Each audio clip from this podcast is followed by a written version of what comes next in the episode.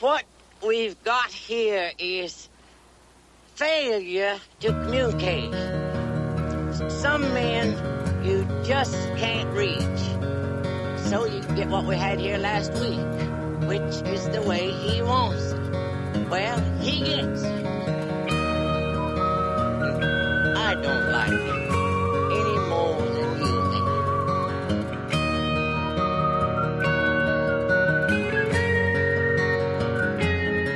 All right, everyone, welcome back to another episode of the Bored as Hell podcast. I'm Adam McDonald with Big Shiny Robot.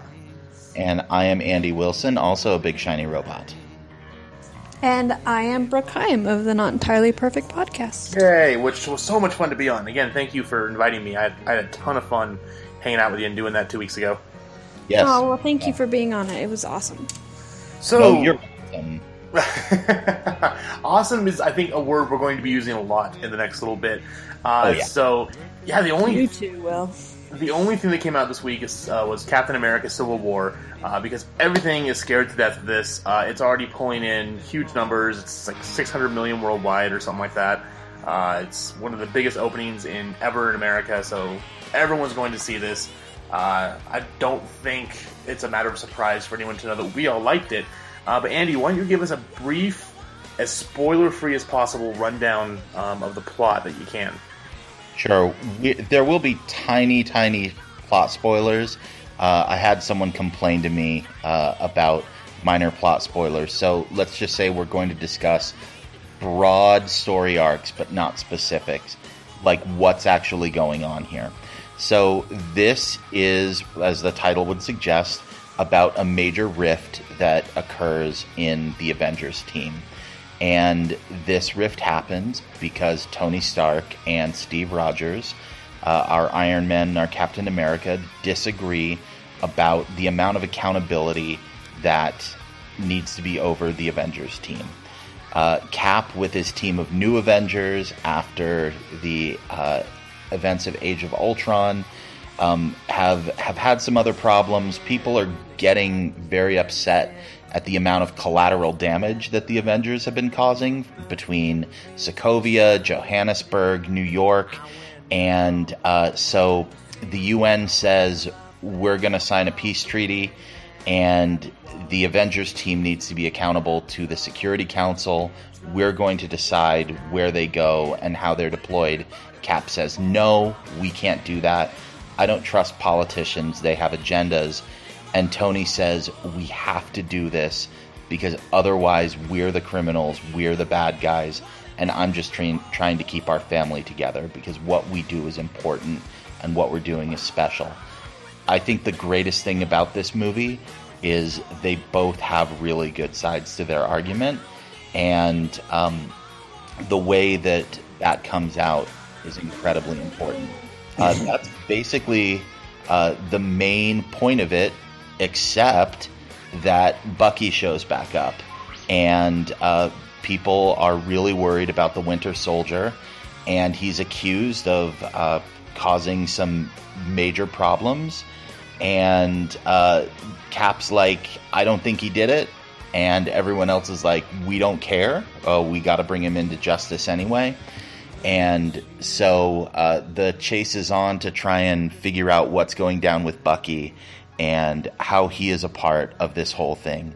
It divides the team uh, based on that fracture and based on uh, the disagreement about the Sokovia Accords, and it splits up the family pretty evenly. And uh, we get a couple new members of the Avengers team on here. Uh, we've got Black Panther, who is uh, T'Challa, the uh, crown prince of the nation of Wakanda, and I, I think this isn't a spoiler anymore since we all saw him in the trailer. Uh, we get Spider Man in here, uh, both of them on Team Iron Man. Uh, lots of fun, just an amazing time. Uh, I came out, I went into this Team Cap, I came out of it Team Cap, um, but um, by the end, there was an emotional gut punch with where this went, and I won't say any more than that. I thought the movie was really, really, really well done, and it was really pretty. And I came out of it more Team Iron Man than I was prepared to come out of it as. Like, I really went into it with the high expectation that my mind would probably be changed because I hadn't read the comic books and what I knew of Iron Man and Captain America before I got to know all of you was based off of what my brother had told me, and so um, I've I've always been Team Iron Man. As a kid, I didn't like Captain America, and when I left this movie, I was raging angry because I just I really need to understand why you guys are Team Captain. Like I don't, I really don't get it. Because of the helicopter scene, silly. He doesn't do it for me like at all. He's I don't like Boy Scouts. I guess I don't know. I I, I, I he kind of did it for me, and I'm pretty straight. He certainly did it for my wife. I mean, hell, we had to swim out of that theater. I don't know. He for okay. So what I understand of everyone, who they're like, oh, Tony's so arrogant. Oh, Tony's so selfish. Oh, he like. I'm pretty sure that every complaint that I've heard about Iron Man was actually Captain America through this entire movie. Uh, We'll see. I, I want to go ahead, Adam. So, you know, I, I obviously I've been Team Cap through the comic book, uh, Team Cap going in, and Team Cap even more strongly coming out. But uh, I fully understood Iron Man's position better in the movie than I did the comic. Uh, I think, and it could just be because RDJ is such a fantastic actor and really brings that character to life so incredibly well.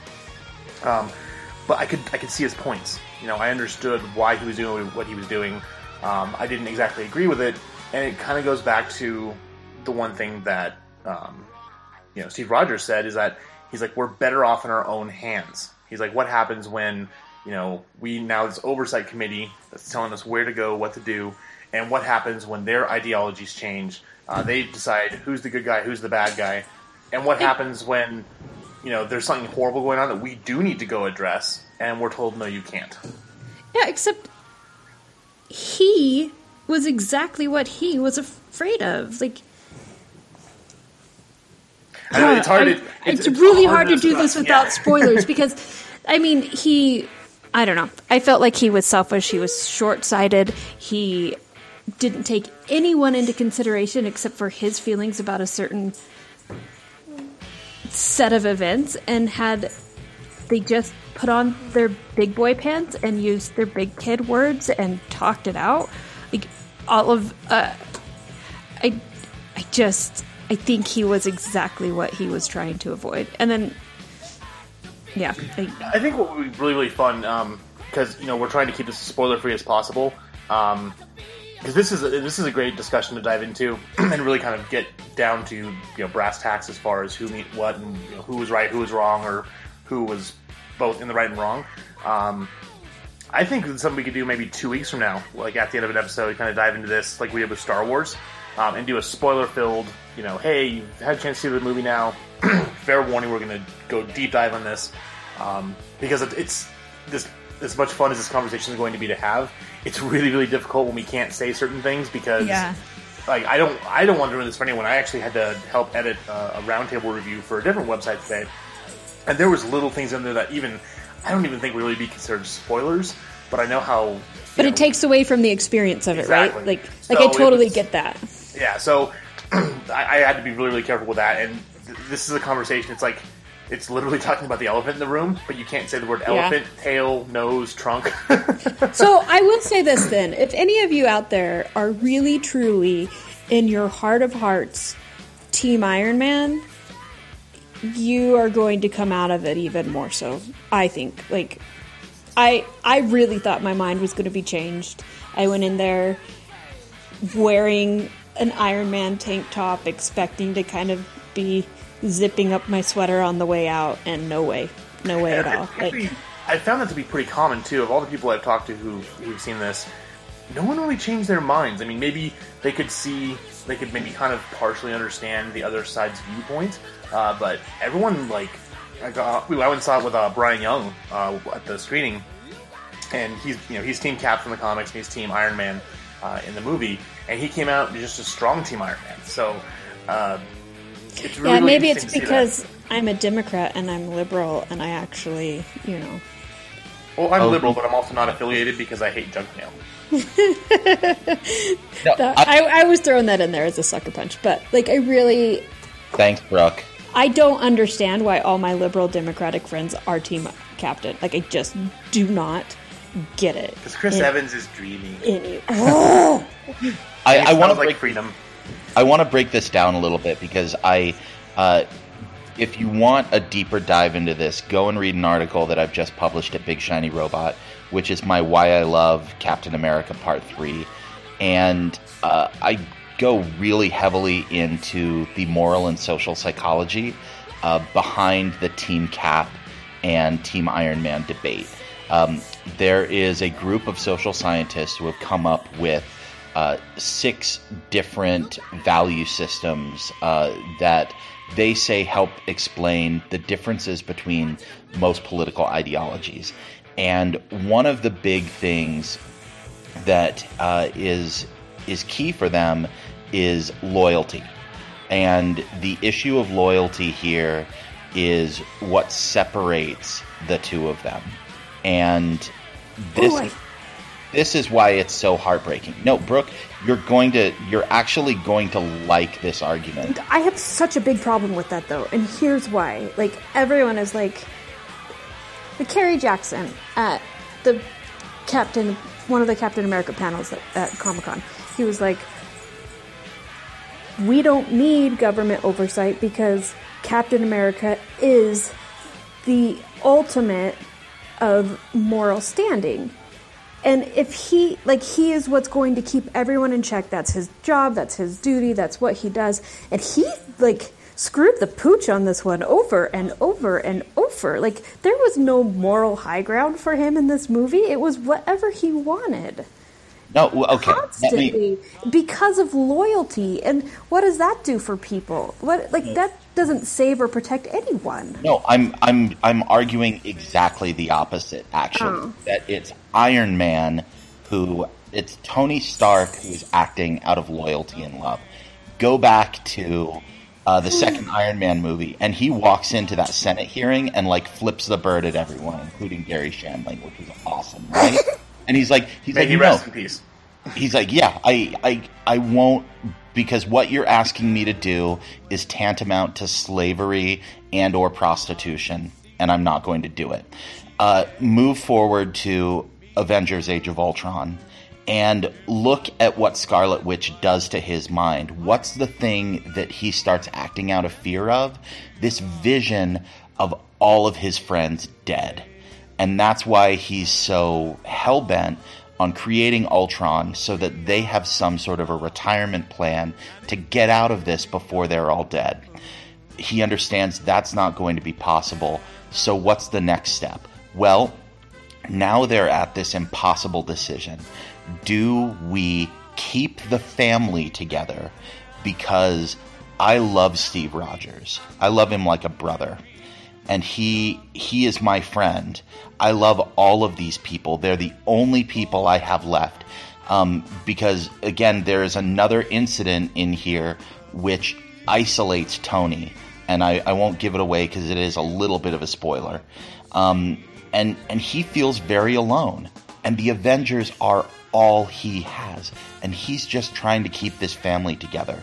So he's willing to compromise because he's saying what we've got is so special, and and Steve is a total jerk about it, and he's like, no, no. Uh, it, it's I'm about this higher. What he says it's a higher principle, and he doesn't care about loyalty because he cares about the moral dimension of liberty and oppression. And he says it's more important for us to be free than for us to have loyalty among ourselves. And Tony's willing to put that on the shelf and say this is important. And it's what is so heartbreaking. And you look, watch Robert Downey Jr. in this movie. He deserves a goddamn Oscar for how amazing he is because you see the wheels in his head turning. He doesn't want to be the government monkey. It's the last thing he wants in the world. And every moment he has to argue for it, it is excruciating to him. And you can tell he doesn't like the position he's in, but it's the only way. Only way forward, and he doesn't want to have to fight his friend. And it breaks his heart, and it breaks my heart because it's just, you know, Cap is Cap is wrong in a certain way, but he's also right. And here, this is my ultimate answer why. Brooke, I don't want the Avengers controlled by the likes of Vladimir Putin and Donald Trump. Mic drop. That's it. I don't think we watched the same movie. Like, I really don't think we watched the same movie because that was not at all the motivation that I saw for Tony Stark. That's not, like, his ability to evaluate and truly try to find a new perspective, which is something that they did talk about in this movie, like throughout the entire series of movies. Like he he reminds me of Hillary Clinton, and I like Hillary Clinton, and I like Tony Stark, and I believe that without the ability to reevaluate and see the most important truth, which I don't believe was based on loyalty for Tony Stark. I think it was based on what was best for the people of the world. That that is what is important, and I don't. I didn't see that from Captain America at all. Well, and what's really interesting too, because like I said earlier, was that it did a great job of, you know, for me at least, of seeing, you know, Tony Stark's side. Uh, one of the characters specifically says two things. You know, one, it's about keeping the family together, not how we do it, and two, you know, by doing this, it's like keeping one hand on the wheel. So yeah, we're not completely in control, but we still have access and we still have some influence over this. Um, and Tony, Tony makes it perfectly clear. He's like, look, we do this now, or they're going to do worse to us later. So, um, yeah. So again, I can fully understand that, but again, I think we should let's let's chill this conversation for right now because I know we could spend the next two hours going back and forth, but I really think we could have a lot of fun. Yeah, um, talking in code. Exactly, talking in code. Yeah, I think we can have a lot of fun in a couple weeks if we just come back and and spend because um, we've got it's pretty much a dry spell until we get uh, the new X Men movie. Um, so the Cap versus Iron Man aside, because again that's that's the whole movie. Um, as far as the movie itself went, because like, you left angry, but were you were angry at the situation, not so much the movie. I'm assuming. I was like, really angry at the movie.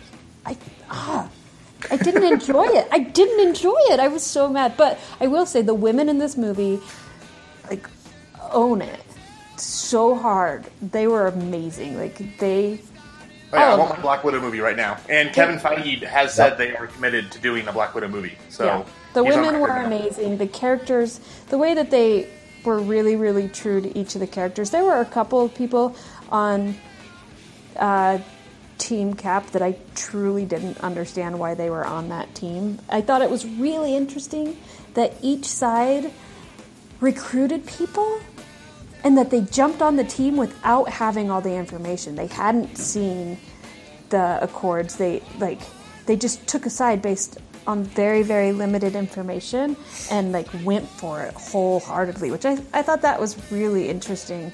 But um I did think that like all of the character development and and the where they went with the story was so incredibly moving and powerful. Like it was it was really good. it's masterful how they were able to take 10 individual characters, give each of them their own motivation and story arc, give each of them a foil on the other team that they were playing off of, and make it work. And, and like, I can't think of another ensemble movie that has taken this many characters and juggled them so well.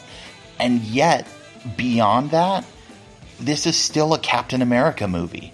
I mean, this this feels like Avengers 2.5, but it's so personal. The stakes are so personal for Cap and Bucky and Iron Man that it it's still a Captain America movie, and it, it's it's amazing how they were able to balance all of those things out. So my hats off to the scriptwriters and to the directors for being able to do that. Yes. And it's finally a movie about everything that's wrong with every other action hero movie. Like I couldn't imagine what you'd be talking about. What what movie could you possibly be referencing? any of them. I, I guess though, as much as I love Joss Whedon, and trust me, I love the man. I would love to hang out with him and have a beer and just talk for hours and hours. Um, and I, I can't tell you if it was you know Ultron was a result of you know he was worn out. Uh, the script wasn't as tight as he had for Avengers, or it was, you know, we know there were some stu- studio suits coming in and saying, no, you have to do this, rah, rah, rah, rah, rah. Um, this feels like the movie we should have gotten with Ultron last year, which isn't to say Ultron's a bad movie, because I like, had a lot of fun with it.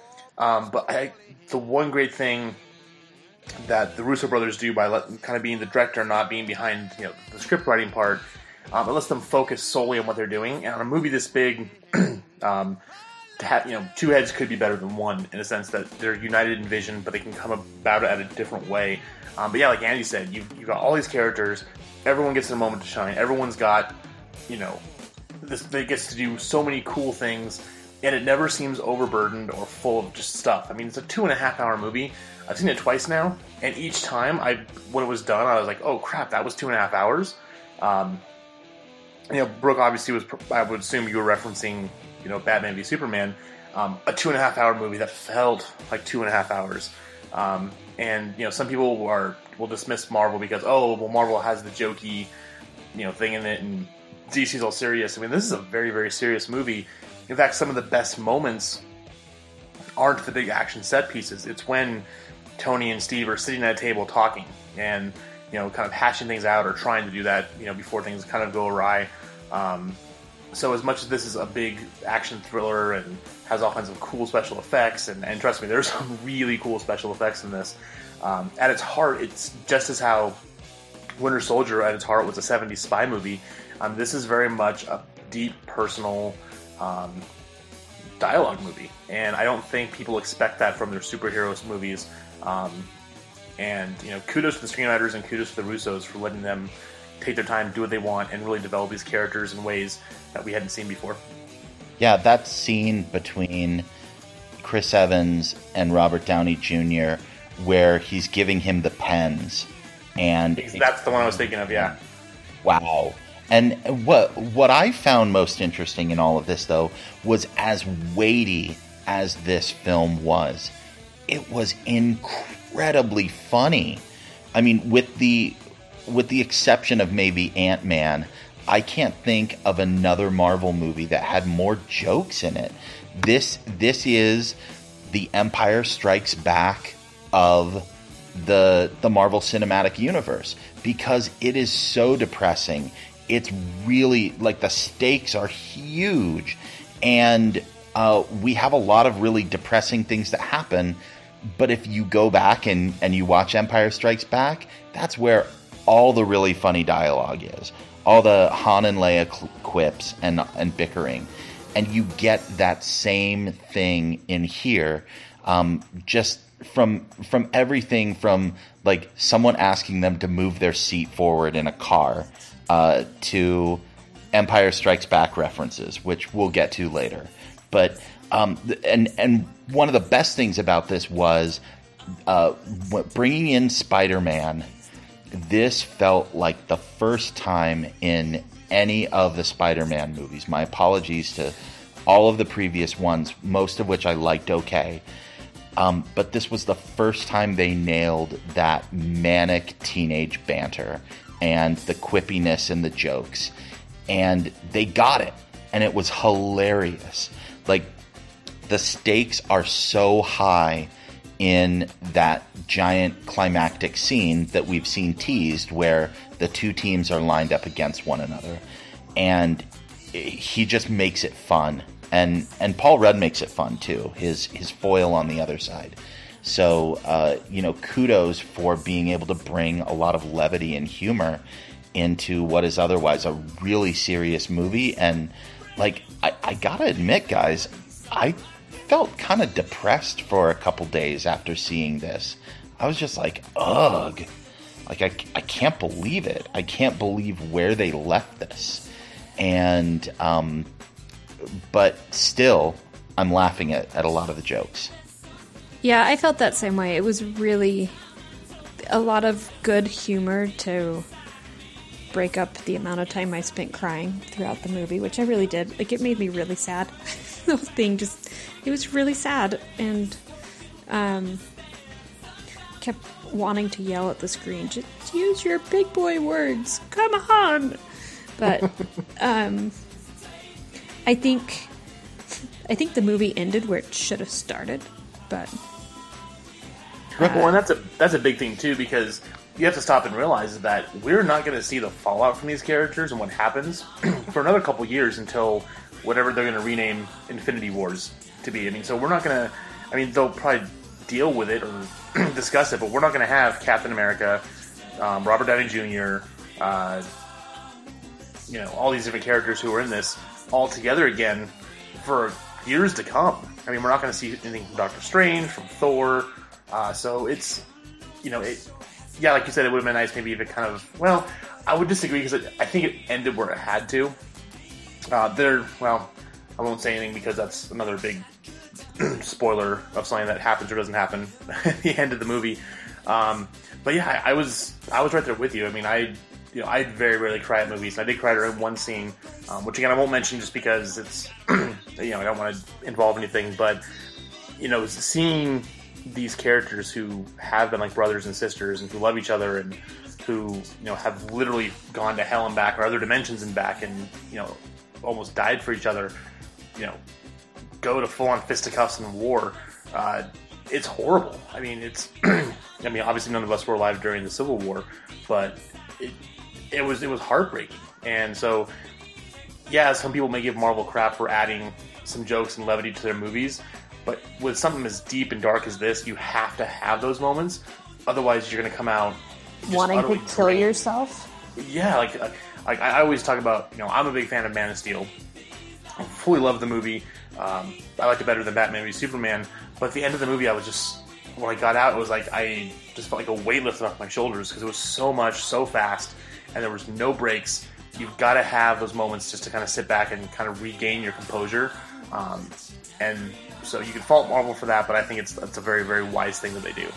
And again, the Russo brothers coming out of the world of episodic TV, specifically uh, comedic TV, doing Community with Dan Harmon.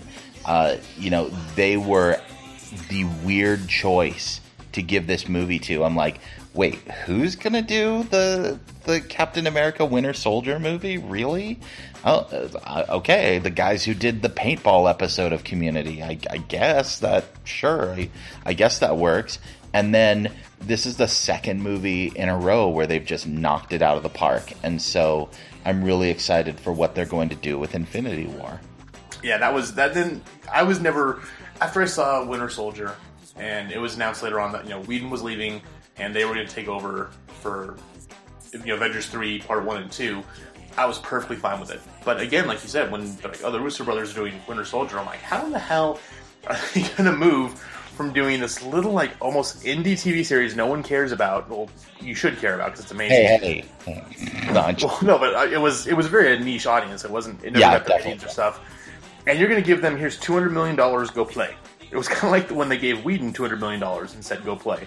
Um, but they pulled it off, and it, yeah, it's absolutely stunning. Um, easily the, the best movie I've seen all year. Um, I I can't say enough about it. I, the moment I got out, um, ten thirty on Monday, the first thing I said was, "Can I go again?" And very few movies will do that for me. Yeah, that was that was my wife's reaction as well. Like we walked out and she said, "When are we going again?" And had we not had such a crazy busy weekend, I would have already seen this again twice. But um, I think I might have to like try and skip work uh, sometime this week and go play hooky and go see it again. Shame.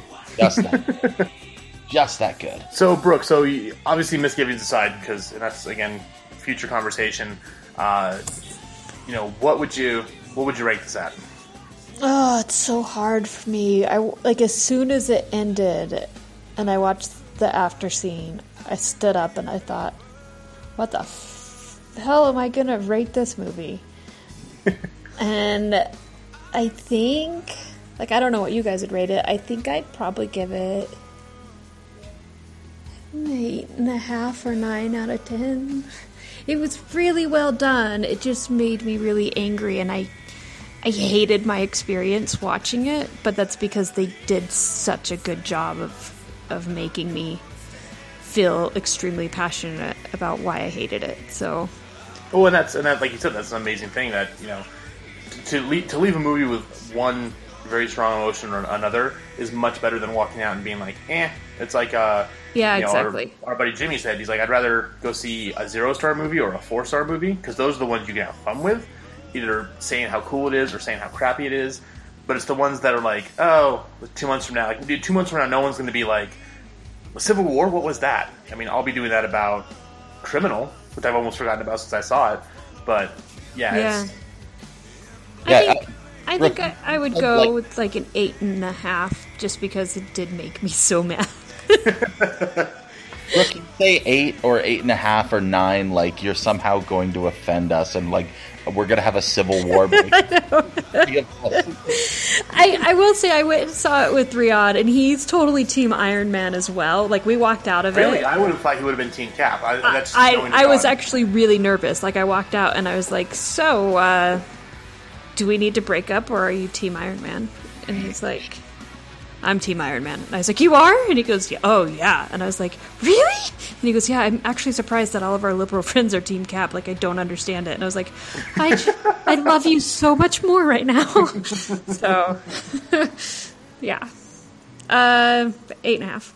Yeah, and, again, it's the, the point. Is, well, you know, ratings are fun, but no one's gonna. I'm never gonna go over and tell you, Brooke, uh, you gave it too low or too high a score. Now, I thought there was some pretty cheesy, corny stuff in it, to be honest. Like some of the action stuff, like everyone's like, "Oh my god, it's so awesome!" And I was like, "Eh, I get okay, that's you, what? Yeah." So That's like, that's like there's too much nacho cheese on these nachos. Like, no, there isn't. stop being so sexy, all of you. I get it. You're hot. No, it was it was good. I enjoyed it. I I'm gonna stick with the eight and a half. Yeah, I'm uh, I'm higher than that. I'm at a 10 out of 10. Um, this is one of my favorite movies of the year, if not my favorite so far. Uh, I, I'm gonna have to go rewatch Hail Caesar again and have the two of them duke it out because they're pretty close. This is also vying for my top spot for favorite movie in the MCU. Again, I'm gonna have to go see it a couple times. Uh, Whedon's original Avengers still kind of sits atop the heap as like the perfect popcorn movie that brought it all together and brought this team together. Um, Winter Soldier had amazing social commentary. This kind of melded the two of them, and I can't decide if that makes it more perfect or if I kind of wanted more of one or the other. and actually, that was gonna be the first thing I was gonna ask you was uh, where does it sit compared to Winter Soldier? But you just answered that, so Yeah. Yeah, so really, really close. It's just it's it's hard for me to say, but but I'm giving this a ten um, because I can't imagine a way I would have changed anything here, and I'm I'm very saddened by the ending, and I'm glad that it wasn't exactly the sad ending that I thought that I was going to get. If that makes any sense. Yeah, it makes sense. Yeah. I for lack of like criticism as far as how to make it better, I, I should probably give it a nine. I'm just mad. No, give it an eight. give, it- give it whatever you want. That's- Like when I when I stood up, I thought nine out of ten, but like there, I don't know. Some of the scenes were pretty cheesy and not in like the humorous way, but That's that's totally yeah. Uh, I think that's a legitimate criticism, and there's people for whom that's not going to work. Um, I'm just I'm just addicted to cheese. Oh yes, because it's God's gift to mankind. wah, wah. make some of the vegans again. Hey, they make good vegan cheese. I've had some. Yeah, vegan cheese is all I eat. I like vegan cheese. You can do some amazing things with nutritional yeast and mac and cheese. So I'll have It's to make very some. true. Very true. I like those full Whitaker nachos with the vegan cheese. Oh yeah, that's amazing. So um, I'm right with Andy. I, I'm at a ten. Um, like I said, like I said with Green Room and other movies, that gosh, I've had three ten movies this year. Holy crap! Me Uh, last year was good movies. Uh, uh, when I, when I look at a movie, like I, I think about what I would do different. And again, I'm not a filmmaker. I just I see enough of them to kind of see trends and see what works and doesn't work. Um, there's nothing I could have changed about this. I mean, it's it's brilliantly paced. It's wonderfully written. The acting is all great, and you know, you know, you can look back. at, You know, Chris Evans' career. I mean, he started out as you know a dumb jock in not another teen movie, wearing a whipped cream bikini, uh, and to see his evolution. hot as an right now. I mean, to see his evolution as an actor and that, you know, with, especially with this, uh, Winter Soldier and like with Snowpiercer, how he can fully anchor a film and carry it. And everyone has just improved so much, you know, from day one to now. Um, but yeah, there's it, it, there's so many things does right. Yeah, it is a little bit cheesy every now and then? Yeah, but again, it's it effectively gave us a capstone for the Avengers. A movies. capstone. uh, the Avengers movies, the Iron Man movies, and the Captain America movies. I mean, even though this is just the start of you know Marvel Phase Three, it effectively ended all of Phase One and Two. Obviously, not like the Thor movie or Ant Man or Guardians, um, and it did it in a way I didn't think they could pull off. I mean, I, I went in with a bar set so insanely high on this, like I felt like something was going to have to happen that was going to disappoint me. Um, not that I didn't have faith in the Russos, because I really, really do, and they've done such amazing work. But I figured something had to happen, or wasn't going to turn out the right way. That was just going to, you know, bring it down a notch, um, and it wasn't. And the most, the best thing I can say is I am so utterly excited now to see what they can do with a new Spider-Man movie. Uh, Tom Holland kills it as Spider-Man. Like he said, he he let it be a kid. He nails the part. He's funny. He's quippy. Uh, he is the best Peter Parker we've had to date, and I b- enjoy both Tobey Maguire and Andrew Garfield. But uh, Marvel knew what they were doing when they cast this kid. Agreed. And make sure you stick around after the credits to see Yeah. the uh, Spider-Man uh, after credits scene. Uh, the- Oh yeah, so many people left in the mid. Like so many people left after the first mid-credit scene. I'm like, have you not seen a Marvel movie? Yeah. There's always, with the What? exception of Ultron, there's always one at the end. And like, a buddy from work was really funny because he left. He didn't know about it. I And left. so- oh, you did? Mother, Oh, honey, now I have to go see it again. I no. I was so mad I had to get out there. I was angry. it's it, it's a it's a it's a t- it's a little burner shot with uh with uh, Peter Parker and Aunt May. Um, oh, and Aunt May, by the way, everyone's giving her crap for being so quote unquote young. Uh, Marisa Tomei is in her fifties, so they're not casting young. She just is a young looking actress. She made a deal with the devil, just like Jennifer Aniston and did. hot, and I want her.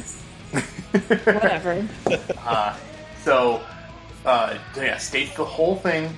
You know, after the the, the mid credit scene, it's okay. You can pull your phone out. You can do stuff on it. No one's going to care. Uh, but yeah, you want to stay through everything. Yeah. So, um, speaking of after credit sequences, um, we're going to give you our after credit sequence right here. Uh, we are going to give a tiny little spoiler for what was, for me, one of the best lines in the entire movie. So, if you haven't seen this yet, maybe stop here. But uh, if if you have, let's move forward because I thought that this was a really fun idea. If you stopped, okay, good. Uh, during the big battle scene, uh, when Spider Man says, uh, "Hey guys, remember that really old movie, Empire Strikes Back?" And everybody laughed. First of all, how brilliant was that? That like knew everyone would laugh at that line. And then they're like, "Who who was it who asked uh, Tony Stark like, where did you find this kid?" It's like, okay, so he's a bit young. yeah, yeah.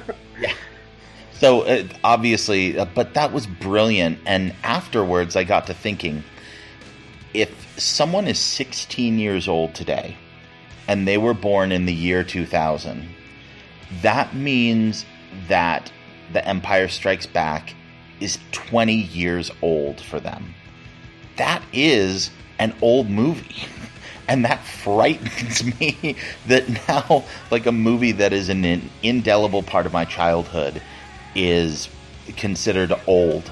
by kids today and their rock and roll music. But um, Hey, get off my lawn. Those damn kids. I for for context, I said we should all pick a movie from 20 years before our birth and um, talk about that uh, for context. Um, my very old movie is Alfred Hitchcock's Vertigo, which came out in 1958.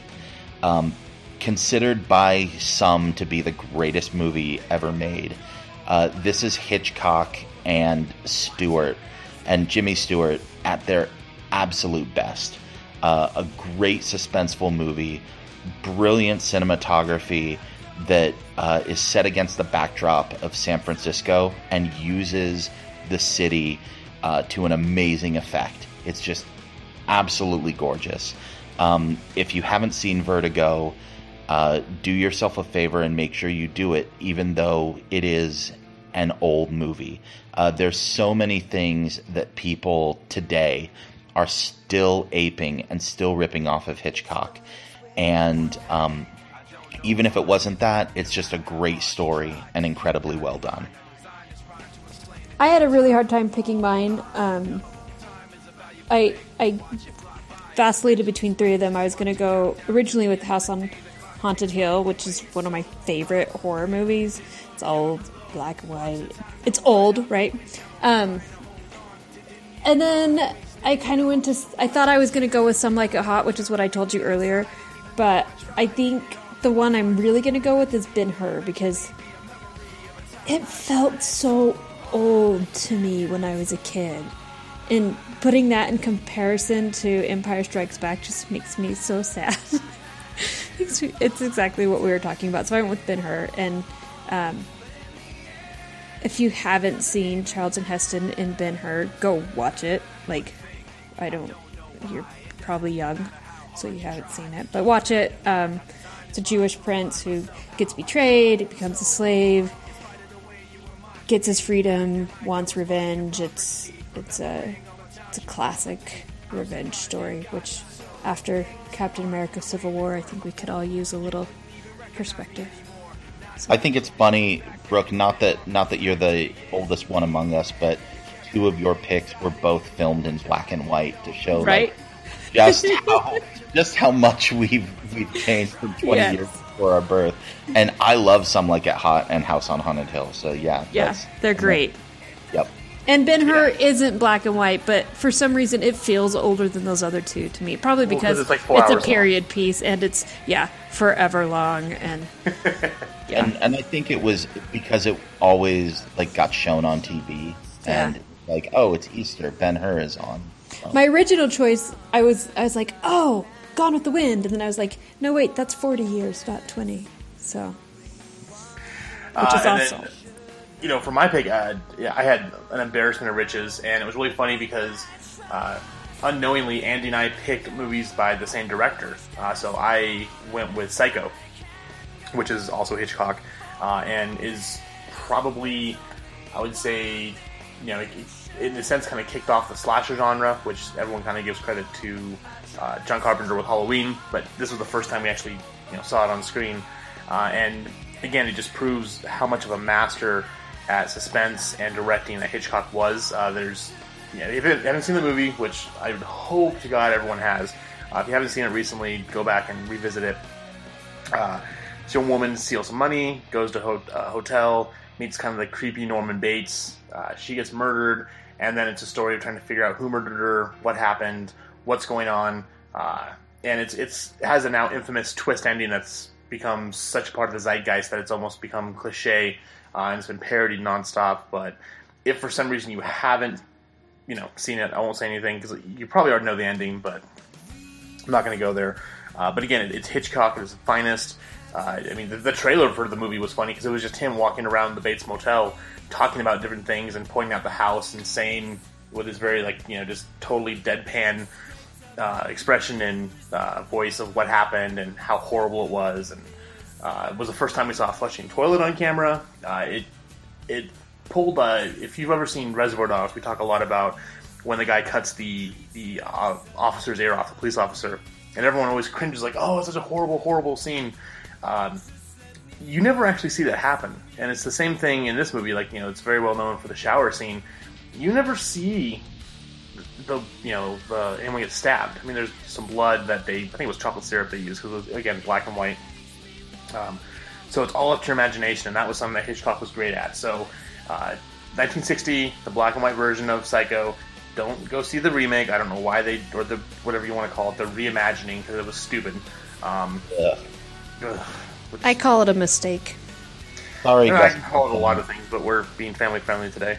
Uh, but no, the original is fantastic, uh, and actually was one of the reasons why movies have uh, pretty set in stone start times too. So if you didn't know that, back then people would just go to a movie, and you know they would just walk in whenever, and maybe they get there when the movie starts, maybe it's almost over, maybe it's in the middle, and they would just sit and you know watch it, let it start again, and get to the point where they walked in and walk out. Well, because so much crazy stuff happens in the first 20 minutes of Psycho, uh, Alfred Hitchcock demanded that movie theaters would not let people in late. So the whole idea of getting to a movie on time to see it when it actually starts, uh, you can thank the good Mr. Hitchcock for that. Well done. Well done. Yeah, uh, Adam, I think it's interesting that you and I both picked Hitchcock, and while your film is two years younger than mine, uh, Vertigo is in color and Psycho is in black and white. It's amazing that like directors were still kind of moving back and forth, and it wasn't necessarily a an issue of technical capability or budget, but uh, an artistic choice. Uh, that's how that's how much we've we've we moved in 20 years before we were born, and I guess if you think about the technological leaps we've made since Empire Strikes Back, uh, between then and movies that were coming out in the year 2000, that was uh, pretty big too. And even further to where we are now, 16 years later. Well, that about does it. Wraps her up all good here on this week's Board is Hellcast. Uh, next week, um, we don't know exactly what we'll be giving you. We might be able to talk about X Men Apo- Age of Apocalypse if we can get our embargoes lifted. Otherwise, we will let you know exactly what we've got. And until then, Hail Satan and have a lovely afternoon. Team Cap.